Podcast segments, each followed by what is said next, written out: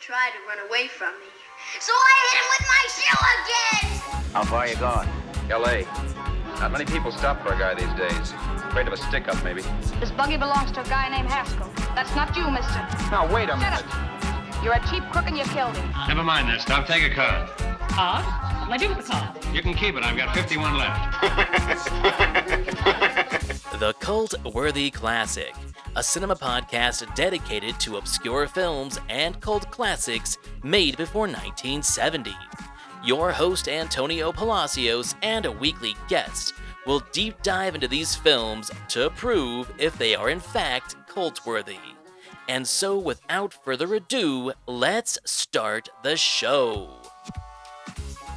Hello and welcome to the show. My name is Antonio, and this is episode 9 of the Cult Worthy Classic. Now, there are quite a few films that can be considered iconic Citizen Kane, Gone with the Wind, Wizard of Oz, and this film. This independent, low budget 1968 horror classic changed everything we know about cinema. Not only did it make a huge impact sociologically, what with its social commentary and political underlines, the most significant thing about this film is the vessel that it was chosen to deliver that message. Now, while the term zombie isn't mentioned once in the film, it is known as the quintessential zombie film. And although there were many films about zombies before it, it was the first to introduce an accepted set of rules of which zombies were expected to follow for decades to come. No longer were zombies undead slaves to a voodoo master. Instead, they were reanimated beings working on the most basic of instincts to feed. Now, the idea that they were more powerful in numbers and to aim for the head are now considered the blueprint of nearly all cinematic and video game zombies. Of course, I'm talking about George A. Romero's Night of the Living Dead, the DIY horror film that utilized Romero's native Pittsburgh for shooting locations and extras. And my guest today knows a little bit about the town as he is a Pittsburgh native and has the inside scoop. So, to help me deconstruct this cult worthy classic film is Matt of the Decaying with the Boys podcast. So, without further ado, let's start the show. Hello and welcome to the show. I am here with Matt of the Decaying with the Boys podcast, podcast I've been listening to for a while, and I'm just really happy to have him on the show, especially for this movie because it's got some regional specifics that I'm sure he can answer to because it takes place in his part of the world. Matt, how you doing? I'm doing great. Uh, thank you so much for having me on. I really enjoy your podcast, so I was excited that you reached out and you wanted me to come on, especially for this movie. So thank you. Absolutely. Your podcast, Decaying with the Boys, what's it about? So uh, the podcast itself is really like barroom conversations, like the times that you'd always hang around with your friends and you would talk about things you think you know. Um, so we decided to put mics with it. So the things that we really like, we love talking about a ton, like combat sports, uh, craft beer. Uh, we'll talk about horror movies from time to time, uh, whatever we really want to focus on. Uh, It's it's been a blast doing that. Um, and, and the name comes actually from it's a band called Every Time I Die. They're from Buffalo, and and the phrase "decaying with the boys" is actually it's a Buffalo slang for drinking with your friends until there's nothing left of you, so you decay in the bar stools. So. Um, we thought it was pretty fitting, and it, it just kind of stuck too. Uh, my co-host was, we were at our little bar and we were drinking and he decided like hey man if we're going to do it this is what we're calling it and i don't want to call it anything else so i was like all right man i don't want any smoke bro I like it, yeah. And how I figured out it was a song name was because I was Googling you guys so I could like put links to my website and it just kept taking me to this band every time I die. if we were in every time i die i'd probably be the happiest person on the planet it's my favorite band hands down of all time Awesome, awesome. So, yeah, we're here to talk about one of the most influential films of all time. And here's the thing is like my show, especially this one, is all about deep diving into cult worthy classic films. I mean, this one's already got a cult. Some consider it to be like one of the very first cult films, depending on what your definition of a cult film is. But you can't deny that this film is probably one of the most influential films of all time, not only just for the horror genre, spreading across all genres, including self financed independent film. And of course, we're talking about 1968's Night of the Living Dead. Night of the living dead, the dead who live on living flesh. The dead whose haunted souls hunt the living. The living whose bodies are the only food for these ungodly creatures.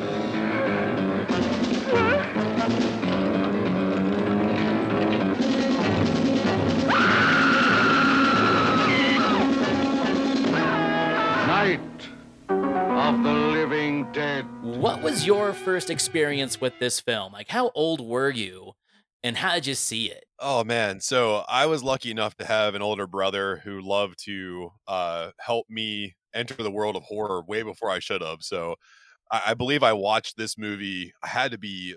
I, definitely wasn't even ten years old yet when this one was coming across my purview. So just you know, little little town in the woods in my little house, and that he pops it on, and he goes, and all of a sudden he does the whole I have to go do something else, and leaves me pretty much all by myself to watch it. And I found myself uh, hitting the rewind button on the VHS tape a couple times, rewatch scenes. And it instantly became one of my favorite movies to watch, even to this day. Um, having to watch it to, again to talk with you about it was fantastic. So it was like a great another excuse to watch it again. Hundred percent. I I watch this pretty much like every couple years, usually around Halloween, and I just watched for the first time the Criterion version of this. I bought it um, during their sale, and it's one of my favorite purchases. It's a great, great version, high quality transfer, the clearest it's ever looked, and that is an interesting point to how this film has been seen by so many people. This film has always been in the public domain because they screwed up with the copyright. They forgot to put a copyright stamp on the film and they forgot to put it on the reels. So it was pretty much open for anyone to duplicate, to distribute, to do with what they will. So for the last, God, 1968, so what is that, 60 something years? 65, 66 years? This film has been passed around country to country, company to company in various states of quality. So I can honestly say that in my earliest days of seeing this, which I think I was like around 10 or 12, seeing it on either USA Up All Night or TMC, one of those stations, I can't remember. It's never been a good quality. It's always a little fuzzy, a little grainy, which adds to like the mysteriousness of it and the fear of it. So to finally see it in a really good, sharp copy, man, I caught things I've never caught before, and I can't wait to talk about them. Yeah, absolutely. A- And the thing too that I like most about the the copyright situation as well is that the original title was Night of the Flesh Eaters. Right? So whenever uh, they tried to move forward with putting it out in, I think it's New York scene, and they were like, no, no, we got to change this title up, and they changed the title and don't put the copyright in, and then here we are now in 2022 with this thing.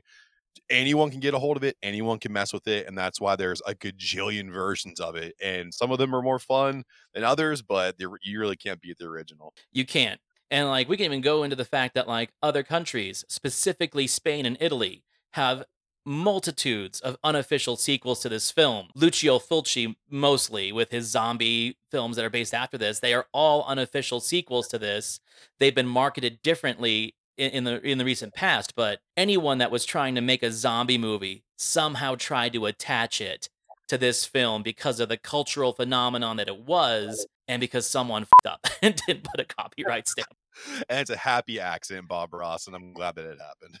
It's a very happy accident. What is this film's significance in the sense that, you know, you're in Pittsburgh and Romero was a Pittsburgh guy and pretty much the origins of this film start in like the local public TV world of oh. Pittsburgh. Do they have like museums or this or like anything dedicated to him as a filmmaker or how it got its start there? So for a while, they actually had a whole Walking Dead museum that was all for him, uh, and it really not all for him, but mostly him because it would focus a lot on uh, Night of the Living Dead, and actually its ties into uh, Mr. Rogers' Neighborhood because Mr. Romero started off on Mr. Rogers' Neighborhood. He actually tried to get the I, I missing her name right now, but the female lead on Mr. Rogers' Neighborhood, he wanted to originally cast her as Barbara, Mhm. uh, which Mr. Rogers initially shut down. He said, "There's no way you can have her."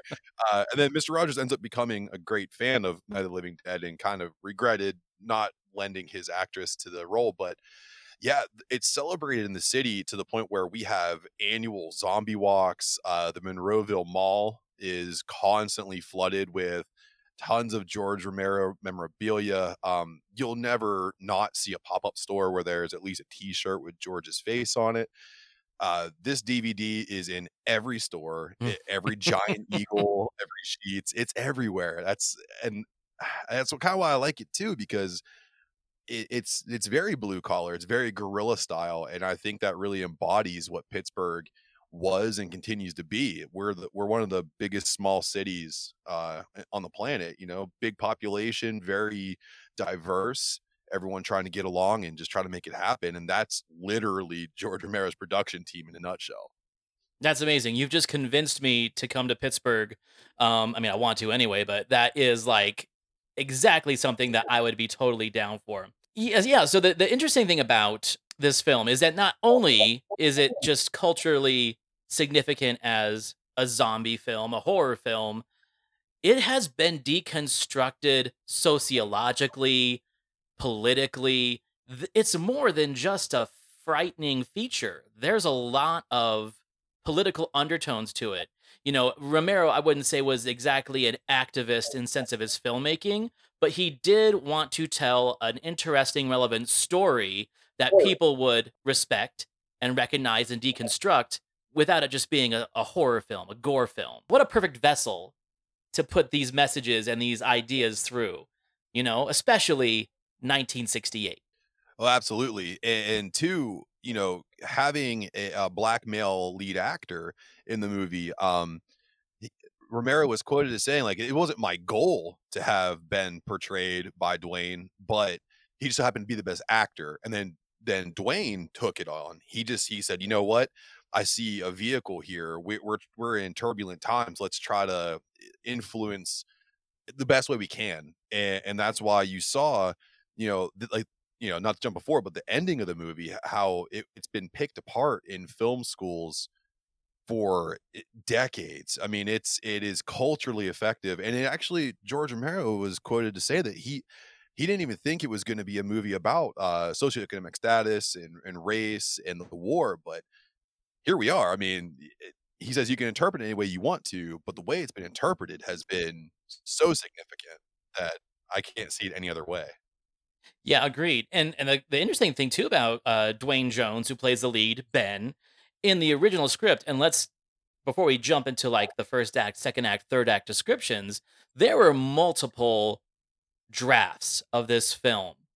You know, pretty much George Romero pulled a George Lucas and he made this large engrossing epic of an idea, which really kind of encompasses the two official sequels, Dawn of the Dead and Day of the Dead. He had this big plan. It took him 20 years to do it, but he had this big plan. And as he was recognizing his budget and his resources, he just had to keep whittling down, whittling down, whittling down. I mean, there were parts of this that were originally supposed to be like a comedy, you know, and, and there are some moments that you kind of get a chuckle, especially with uh, with some of the guys in the house. The original version of Ben was supposed to be kind of like a real blue collar truck driver character that you would kind of like sympathize with. But Duane Jones was like a college professor, well spoken, well educated. You can see, even though he was more of like an amateur actor, you can see the intelligence in his face as he's acting. He's deconstructing the situation of how to be a, a survivalist, so to speak, in this attack of this zombie horde. You see that intelligence in its face, and it is so superbly done. Again, as we talk about like the whole racial aspect to it, you've got this guy who back in 1968 would probably be the first person killed in a film like this, really taking point and leading the way to have like this this survival story work. Yeah, yeah, for sure. And and to see it evolve on screen, to watch how his character develops very quickly, uh, from kind of unknown, uh, individual trying to calm Barbara down to the de facto leader of the upstairs when he said, you know, I'm the I'm, leader. I'm the boss leader down." upstairs. You're the boss downstairs. You know, as a kid, and I grew up in a really small town, and, and watching that, you know, I wasn't ready for that, and it, and it's affected me. Uh, it was as I grew up, and I, and I I look back at that as really one of the first instances of me uh, being able to watch a person of color take on a lead role, and it and it shaped how I view all the entertainment I was taking in at such a young age. So uh, you know, it was it was really cool for me to see that for sure. So like it, the the way that he plays like the the bait and switch or the Houdini, so to speak, of who the main character is going to be. If you can even call Ben the main character, he's definitely the most heroic. But this is a survival story of people, kind of like how all the rest of the the Romero films are. There are very unique characters, but it's hard to point out one particular character. I mean, you need someone to kind of drive the story. So as the film starts, you think it's going to be Barbara, played by Judith O'Dea. Her and her brother are driving to a cemetery to leave a little wreath of flowers. While they're there, they're kind of having a discussion about, you know, they had this uncle that used to scare them in the cemetery. So you kind of get that there is like this close knit bond between the two of them, but you also get an idea that there was some family turbulence. You know, interesting way to write that. They don't tell the story, they just kind of give you the idea. He kind of starts spooking her, Johnny does, the brother. And as he does, you see a ghoul. They're never referred to as zombies in this film, they call them ghouls. Well, you used to really be scared here. Johnny, You're still afraid. stop it now. I mean it. They're coming to get you, Barbara. Stop it. You're ignorant. They're coming for you, Barbara. Stop it. You're acting like a child. They're coming for you. Look, there comes one of them now. You see a ghoul approaching them, and at first they're like, oh, who is this guy? He's probably drunk. Until he attacks them, kills Johnny. You know, Johnny hits his head on the tombstone. Barbara has does not have the keys to the car, so she gets in, releases the brake, and rolls down the hill. So from the start of the story, you are assuming that she is the protagonist. She is the heroine because she's the one driving the story forward. She makes her way to this farmhouse, and she's in shock. Right? She really doesn't speak. She has no lines for a while because she's in shock. And that's when Ben shows up, played by Duane Jones. And again, such an interesting way to construct the narrative because it's so against type of what you're taught in film school on how to write a screenplay or how to write a story. For a while, you think it's just these two characters. Yeah, and whenever you're you're watching the the relationship between uh the, the brother and sister at the beginning here, you almost forget for a second that it's a horror movie. You you kind of start to feel like it's evolving into like a like a drama. And then when the ghoul shows up and the way Romero gave they gave them like quasi intelligence and the movement and everything because like these zombies have a level of intelligence that's more cunning they're not super fast, but they can think through things like problem solving. And that to me ramped up uh, the hopelessness. So whenever Barbara and Ben are together, I'm looking at this like, oh no, there are actually intelligent cannibals outside. And how are they going to stay? Because then the, all the other uh, ideas in your brain for zombie movies, like how do they stay quiet enough? Why is he saying turn all the lights on? Turn all the lights on. You have they're they're thinking they're seeing. So uh, it, it, it ramped up quickly. And you're right. You kind of feel like they're isolated in this house for such a long time um, that it really adds to, um, I said, the tension between those 2 Mhm. and then the tension within the house. You you almost feel like the house is only two rooms. You just you forget it's a huge farmhouse. which kind of going back to talking about the different versions of the Blu-ray releases and the DVDs and the VHS, this Criterion version I watched was so clear. Man, I saw like a whole other set of stairs that they never go into. They never talk about it. Like they they really were careful with where they shot the house. Oh, but then you watch these clear versions, you're like, oh my gosh, there are other rooms and other stairs that they could have used. But again, they were dealing with like the economy of their production. Like, well, we don't want to go into that room because we have to light it or whatever. And, and and when we talk about the ghouls and zombie films, this is not the first zombie film. This is not the film about reanimated dead. There were many back to the 30s. But the idea of what this Romero zombie, as people call it, is it's the first time that anyone gave them, like you said, an intelligence. It may be like a baser instinct intelligence, maybe the lack of lack of synapses in their brain because they're dead keeps them from being as tactile as we see in zombie films today.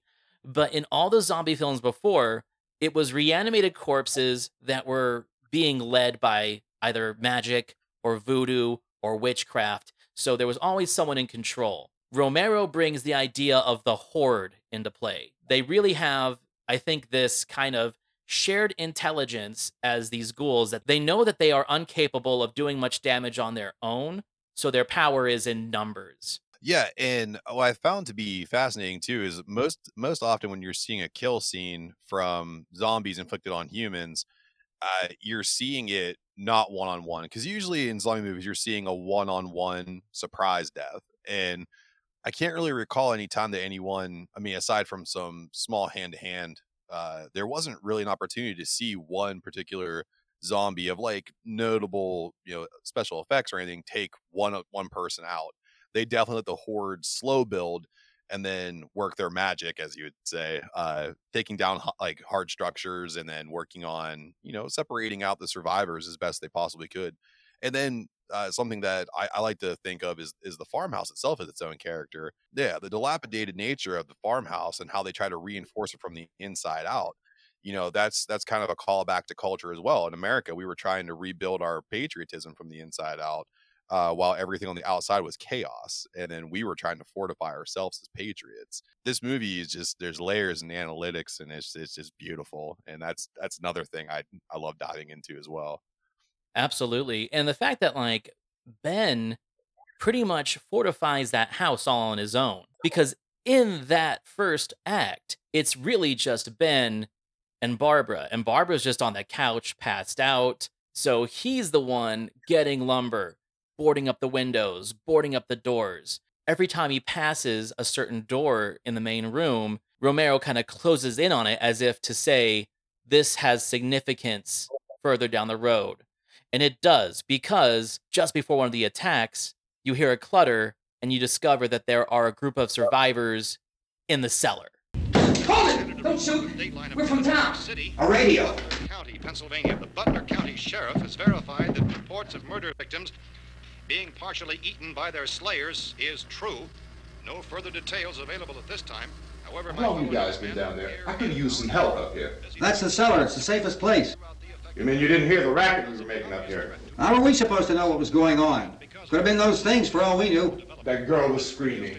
Sure, you must know what a girl screaming sounds like. Those things don't make any noise. Anybody would know somebody ever needed help. Look, it's kind of hard to hear what's going on from down there.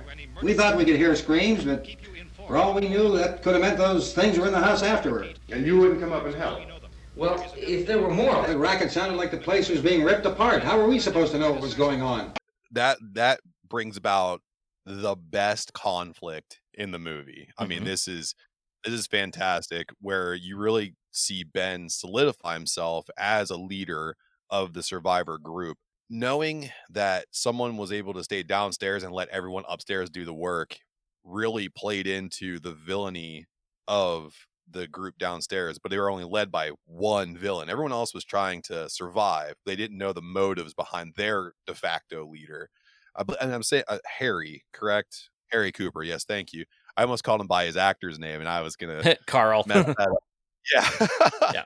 So uh, Harry just really, you know, brings about 60s racism. I mean, it's it's all there. The despondence, the inability to lend a hand, uh, just writing people off. Also, and also towards Barbara as well. Hysteric woman, you're of no help.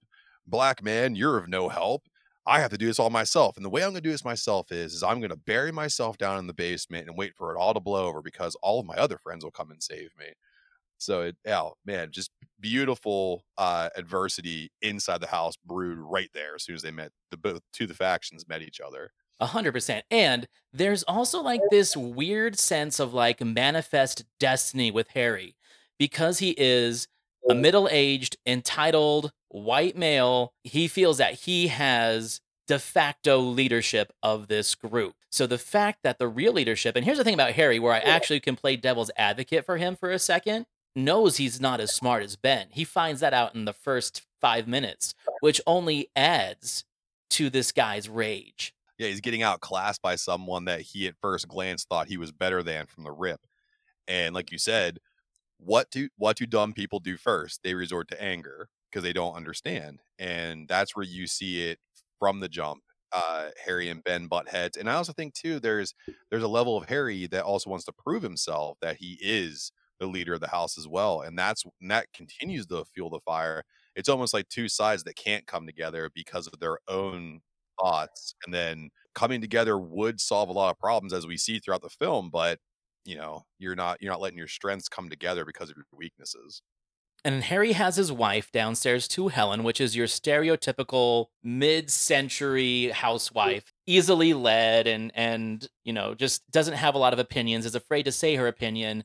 And then they also have their daughter down there too. According to them, has been attacked and is either asleep or in a coma. We're not sure. She's not well. And then you've got two young kids in there. When I say young, maybe early 20s, late teens.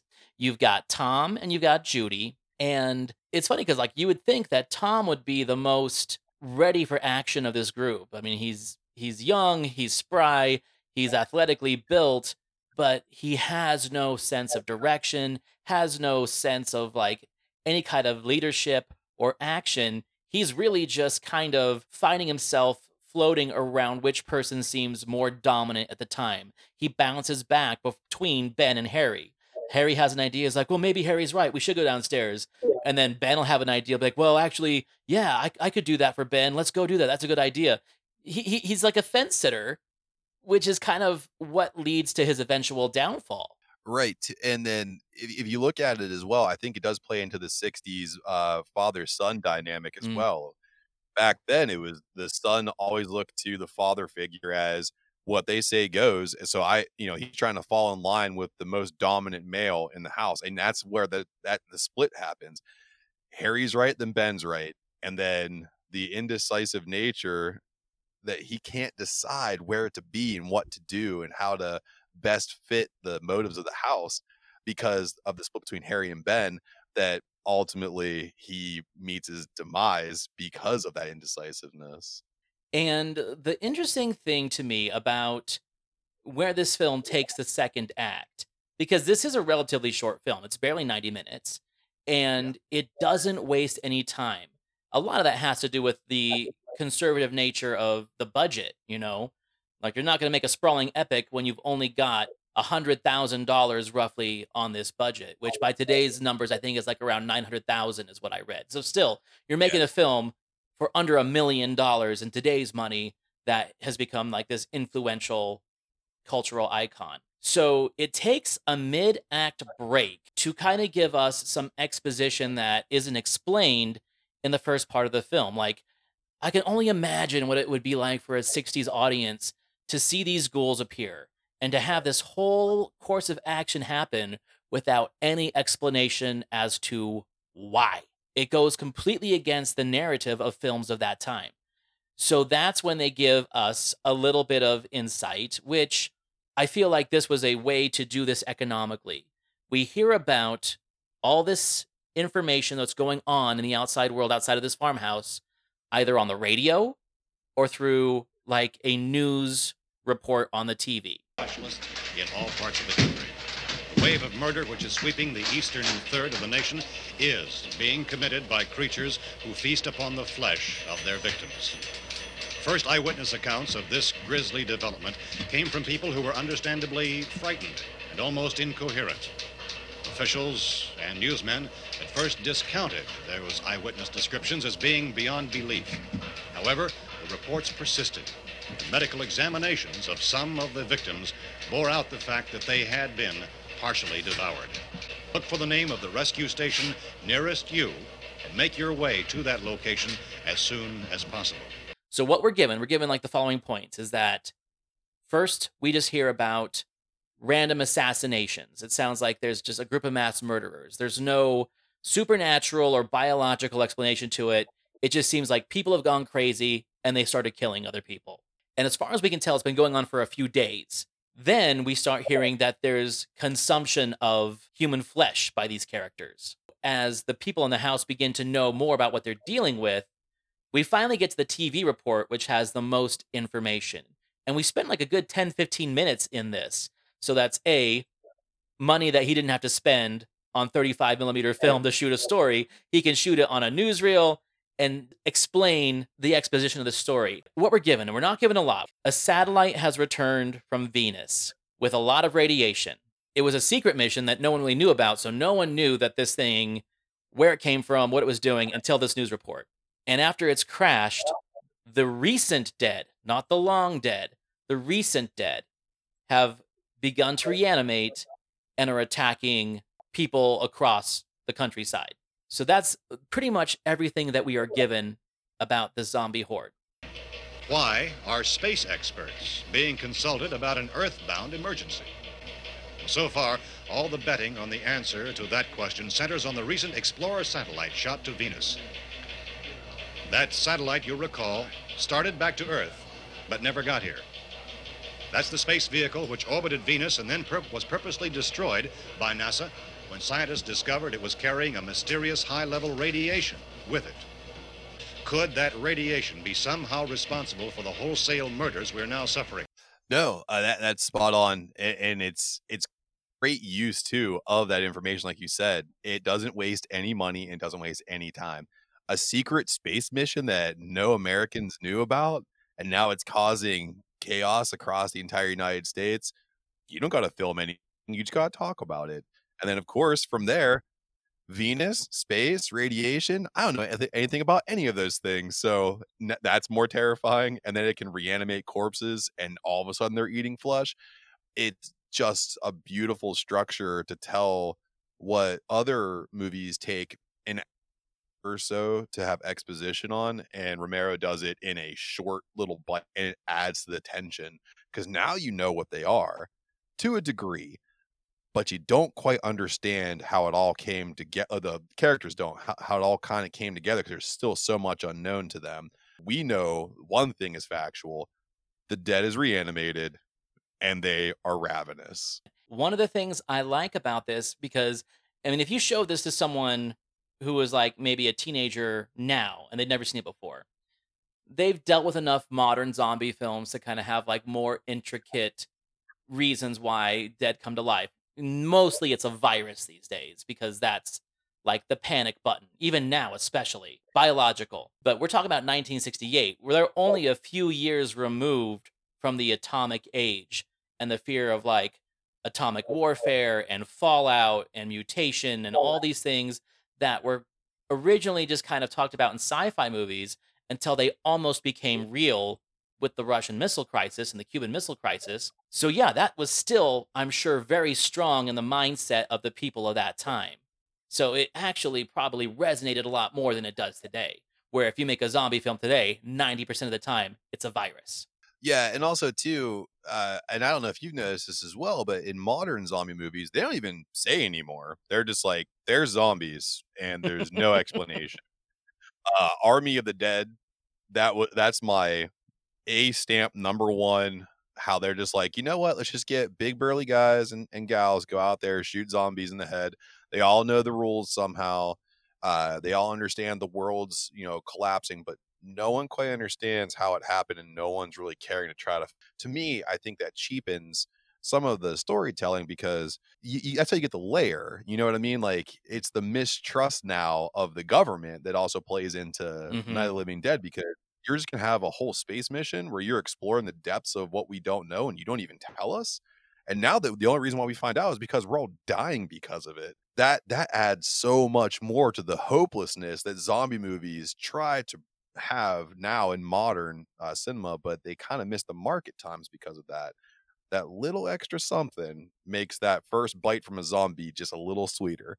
Exactly. It's funny that you mention that whole idea of how zombie movies play out now, especially Army of the Dead. Romero does something in this film, and he does it in Dawn of the Dead 2, and then he makes up for it in Day of the Dead. My guess is because of budgetary reasons. The military's never involved in this. Who is the one taking out zombies in the first film and mostly in the second? Militias. Organized militias led by either a small town sheriff. In this case, it's the sheriff who's probably my favorite character in the film just because it's a throwaway character, but he's so important for throughout the rest of the film. And he has my favorite line where uh, they ask him, what what what is what are these creatures? Uh, if I were surrounded by six or eight of these things, would I stand a chance with them? Well, there's no problem. If you had a gun, shoot him in the head. That's a sure way to kill him. If you don't, get yourself a club or a torch. Beat him or burn him. They go up pretty easy. Well, Chief McClelland, how long do you think it will take you until you get the situation under control? Well, that's pretty hard to say. We don't know how many of them there are. We know when we find them, we can kill them. Are they slow moving, Chief? Yeah, they're dead. They're all messed up my favorite line of the film. yeah. That's his explanation. They're all messed up.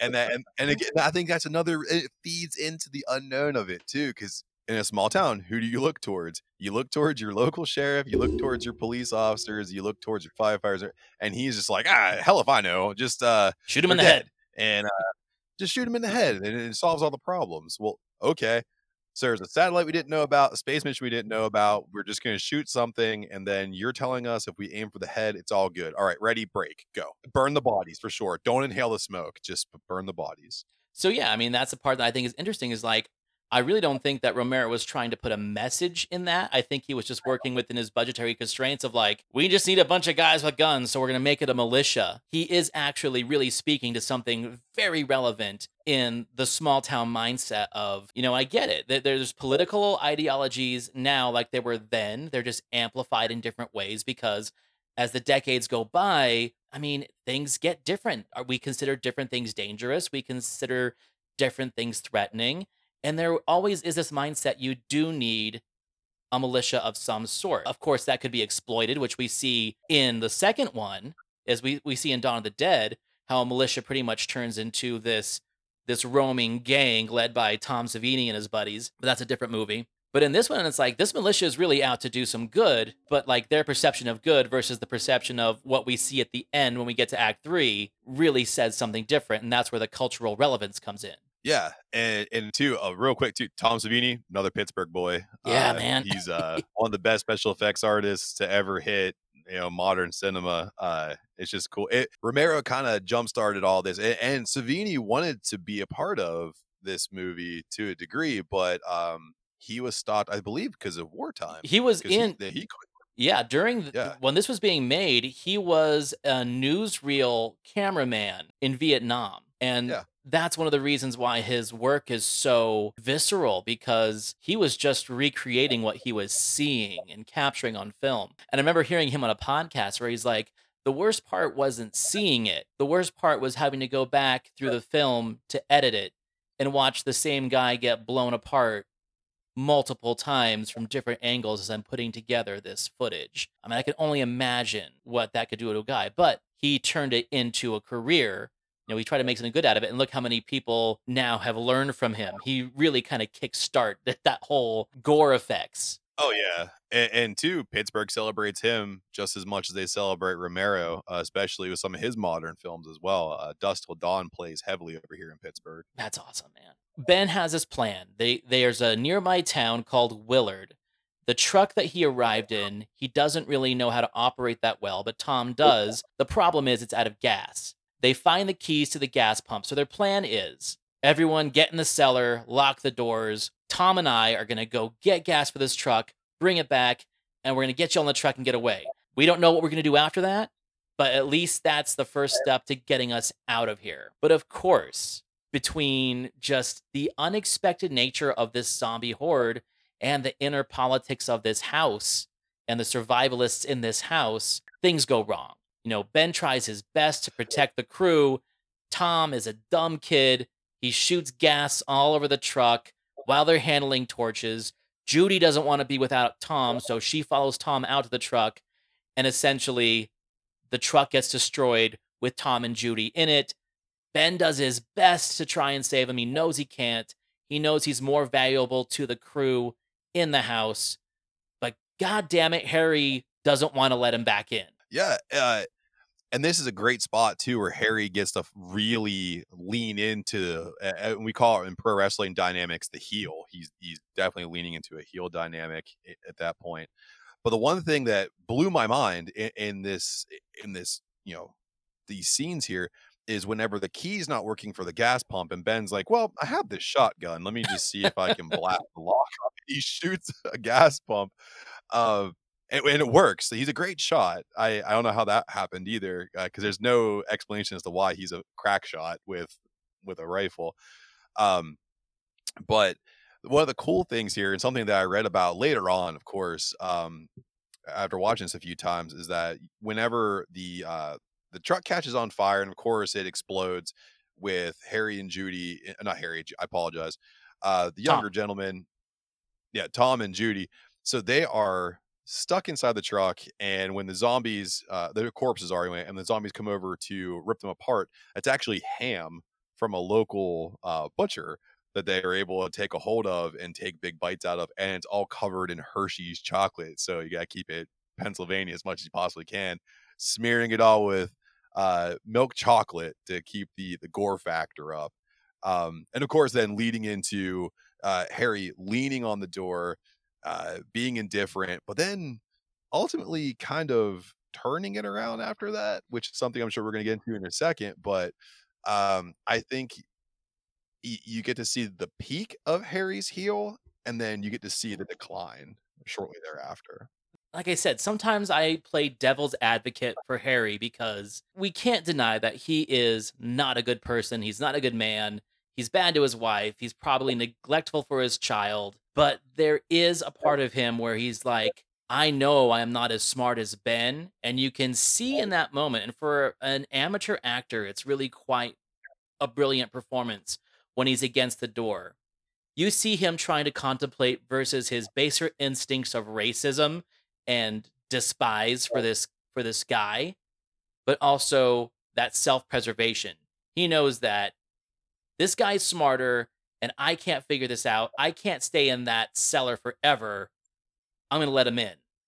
I don't think what he expects is for Ben to come in and proceed to beat the shit out of him when he does he just takes him to town, and it's one of my one of the favorite parts of the movie I have here because you're you're you're building all this up in, in your in your brain and in your heart, and you're just like, man, I wish Ben would just finally unload. And as you're like at your peak, because Ben almost dies, you find yourself cheering for Ben throughout the movie, and you get to that peak, and finally he's like, "Yeah, thanks for ha- help me hang that door, but guess what? I got a two piece for you," and then just unloads on Harry, and it was great, great acting.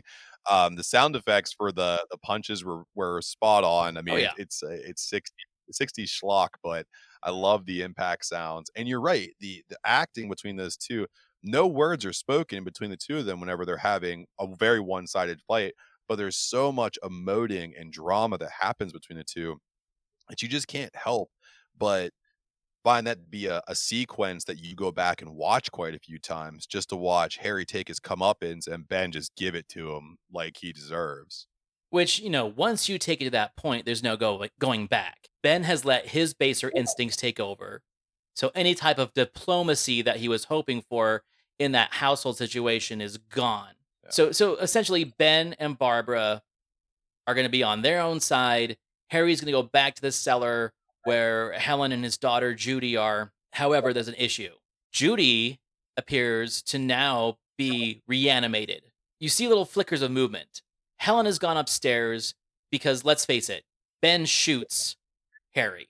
He shoots him with the shotgun or the rifle. He knows that there's no going back to this, so it's better to be without this guy. I don't think that he was going to abandon Helen and Judy, but Harry's got to go. So Harry's dead in the basement, shot. Helen comes upstairs to kind of like say, What are we doing? What are we doing? Ben's like, We got to go. Judy and I are going. But at this point, the horde has already started to find a way into the house. They're breaking through the windows, they're breaking through the boards. It's not long before they're going to be gone. Helen runs downstairs to discover that Judy is eating Harry's liver, is what I'm assuming. She's eating him up, which comes to like, actually, to me, the first real child horror scene I've seen in that early of a film. We've seen murderous kids before, but we are seeing an undead, flesh hungry, bloodthirsty child proceed to kill her own mother with a garden trowel. And you get this just amazing sound effect of just the high pitched shriek get higher and higher and higher.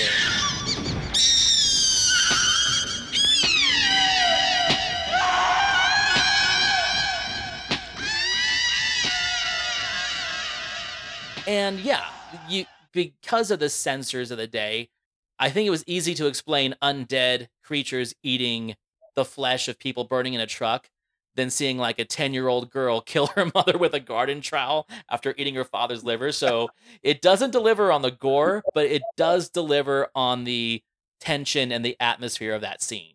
Uh, and the one thing it does too, because it, it doesn't only a, a cutback scene where you see the trowel sticking into the chest of, of Helen. The thing that I like a lot here, and something that I believe Halloween, uh, John Carpenter's Halloween did, is it, it, the utilization of the squelch sound. Mm-hmm. Yep. That, that, that and beautifully done, uh, synced up so well, and then just the expression on the, the little girl's face while she's she's just plunging the sharpest gardening tool I've ever seen in my life, just repeatedly into her mother.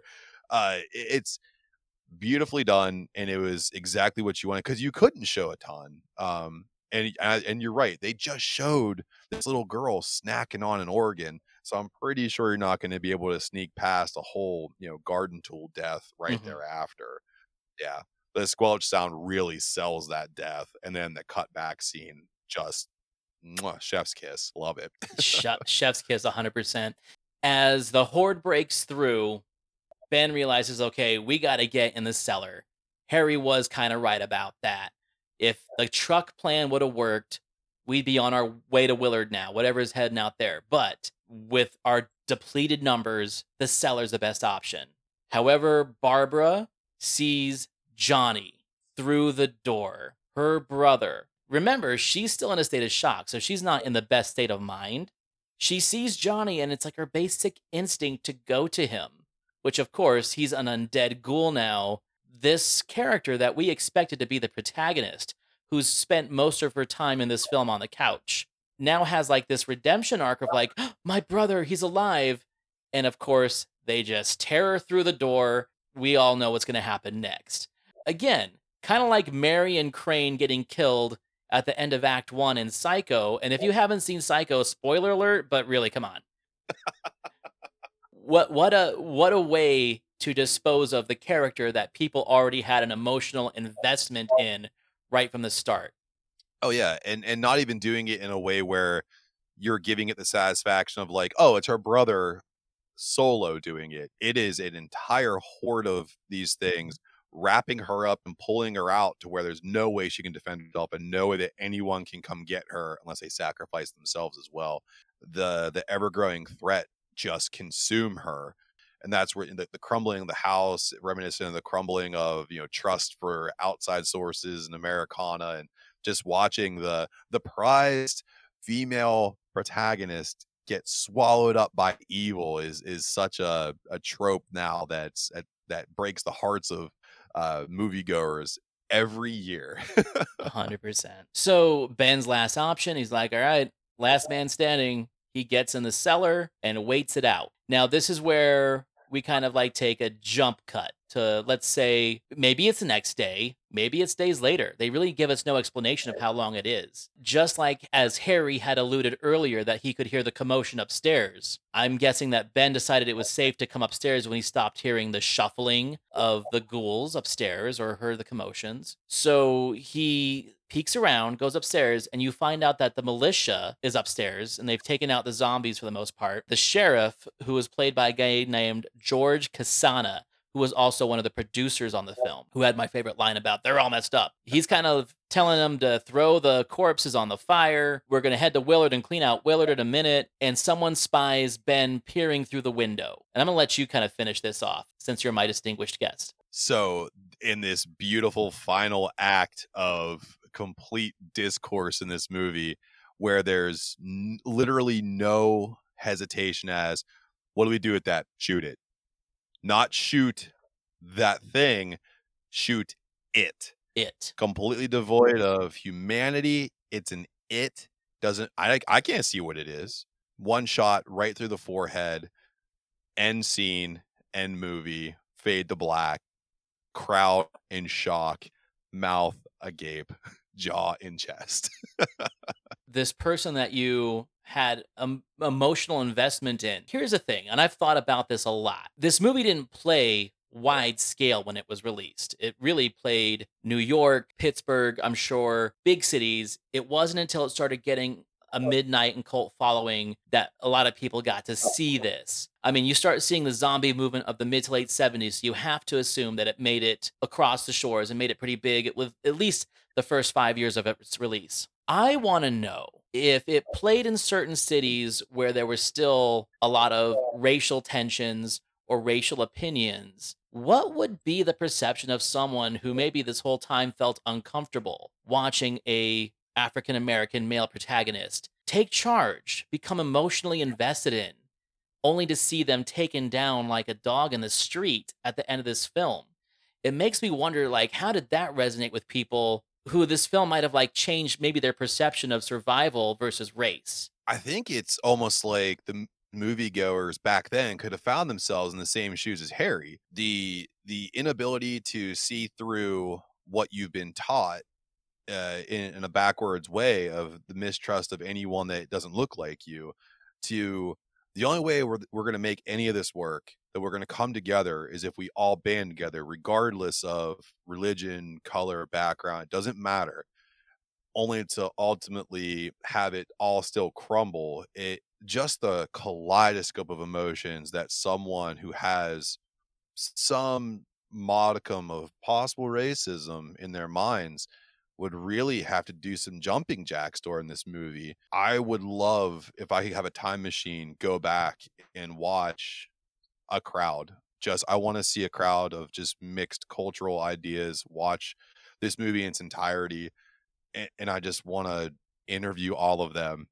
I just want to see what they think. Because I can say for myself, watching this in the early 90s as a kid, it changed how I perceived how I consumed entertainment because of where I grew up. It was predominantly white neighborhood. For me to see that, it changed the way I think of things. And I really, you know, I really find that to be a film that helped me start into understanding other cultures through cinema and then through other forms of entertainment and then just in general. So, you know, thank you, Night Living Dead, for helping me be a better person, I guess. You know?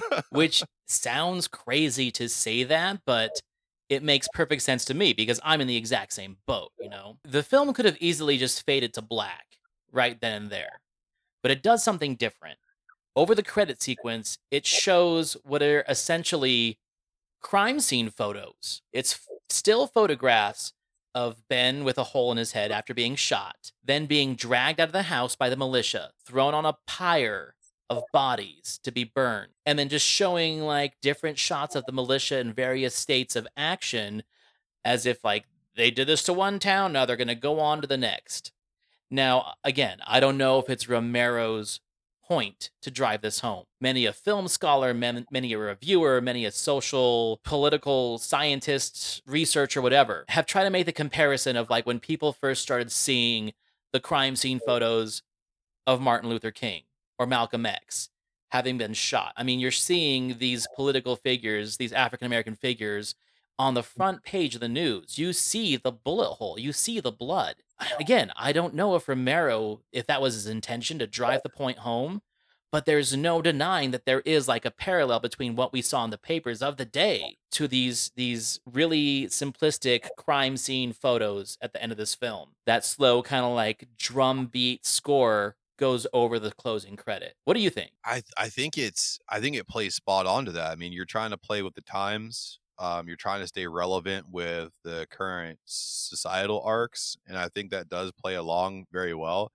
And if we fast forward to the Tom Savini vehicle, where he, you know, he remade this film, he ramped up racial undertones mm-hmm. in the remake uh, to really hammer home just how how important it is, is to tell a story like that over some kind of vehicle like the absence of humanity through a zombie horde and then changing the ending just slightly in the 1990 film to turn ben into a zombie but then only to still have like i would have shot him anyway mm-hmm. kind of line at the end of that movie. It's so in 1968, he was saying things without knowing it, and I think he gave Tom Savini the keys to drive that Corvette 110 miles an hour down the Pittsburgh Parkway with it, and it made that remake just as important as the 68 uh original so yeah i think it really it really plays into the tones of modern times and it makes you think you have to take a look at yourself when you're watching things like this because it's not just blood and guts even though that's cool and i love blood and guts i also like it when it makes me think about myself and and the things that i think do say and feel For both of our listeners, go check out the 1990 remake of Night of the Living Dead, directed by Tom Savini. It is a shame that it got lost in a wash of mid 80s to early 90s direct to video B movies. It does have a lot to say, and it is a work of labor and love from a guy that knew how to handle the source material. I mean, this is the guy that pretty much created the gore effects for any relevant zombie or horror film of the 70s and 80s.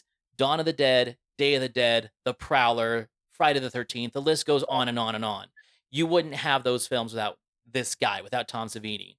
And so this love letter to Romero, which Romero backed it 100%. This 1990 remake is underseen, underappreciated. I'll definitely talk about it on a future episode of my show, but seek it out. It's worth a watch, especially if you're a fan of this film, you know, this original. It- It's a remake that doesn't try to fix anything. It it's if anything, it it's trying just to find a new generation of Romero fans, is the way I look at it. Yeah, for sure. And then, you know, beyond that too, the Diary of the Dead was one of the first, you know, uh cohesive found footage zombie movies that I can remember watching in the mid 2000s. And that was also something that was heavily endorsed by George Romero.